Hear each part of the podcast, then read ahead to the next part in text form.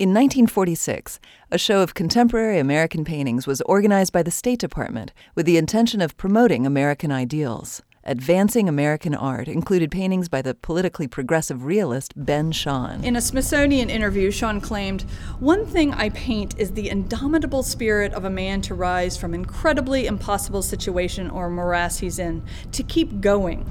Shahn's wholesome, can do spirit, as cited by art historian Phoebe Wolfskill, was the perfect antidote to post war malaise and the insidious rise of communism abroad. The exhibition was an opportunity to showcase the broad range of contemporary American art as the sign of a healthy democracy. To show audiences in Europe and Latin America that American artists enjoyed freedom of expression, which was very much not the case in the Soviet Union. The paintings in the 1946 show, curator Jenny McComas explains, were selected by J. Leroy Davidson of the Walker Art Center in Minneapolis. He selected artists whose work he felt really reflected the best in contemporary American art. The star studded cast of Advancing American Art speaks to Davidson's role as a tastemaker. The show, which has been almost completely reassembled and is currently on view at the IU Art Museum, included canvases by Edward Hopper, Georgia O'Keeffe, Arthur Dove, Jacob Lawrence, and Adolf Gottlieb, along with many whose names are more obscure now.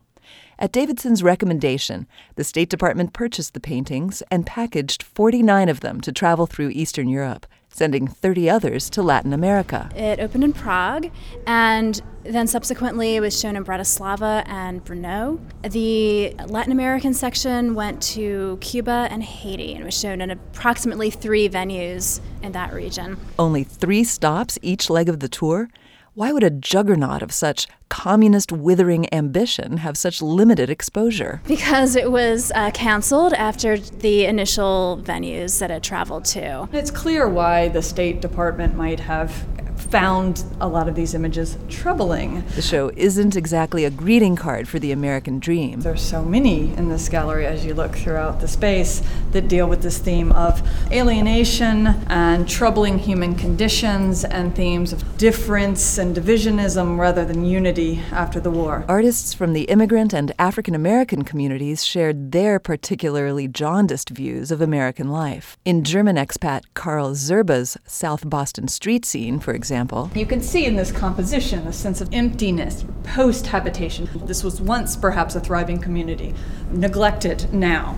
Jacob Lawrence's painting of a rickety tenement in Harlem is an indictment of the substandard living conditions most African Americans endured. Here, he's dealing with these restrictive covenants that put blacks into certain areas as sort of undesirable, quote unquote, populations. Unfair housing practices and medical care institutionalize racism, abandoned communities.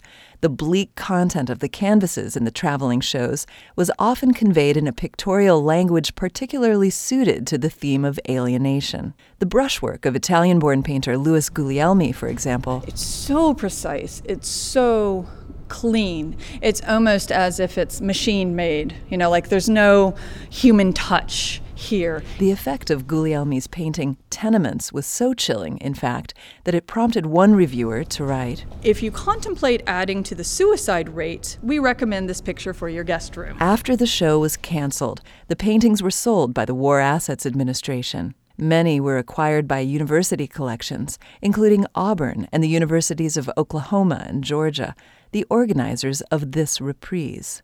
With only 10 of the original 79 paintings missing, Art Interrupted illuminates a moment like a time capsule.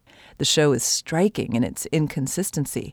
Iconic canvases are interspersed with more banal pictures, but that's its special gift. Although the original tour was a diplomatic debacle, its reconstruction provides a valuable view of the directions in art at mid century, before being tidied up by the master narrative of art history. Our history has assumed that there's a certain trajectory and that abstract expressionism is our is our big marker of innovative art in the United States when really at any given time there's so many kinds of art going on and that's what I think the show represents really really well. For WFIU Arts, I'm Yael Ksander.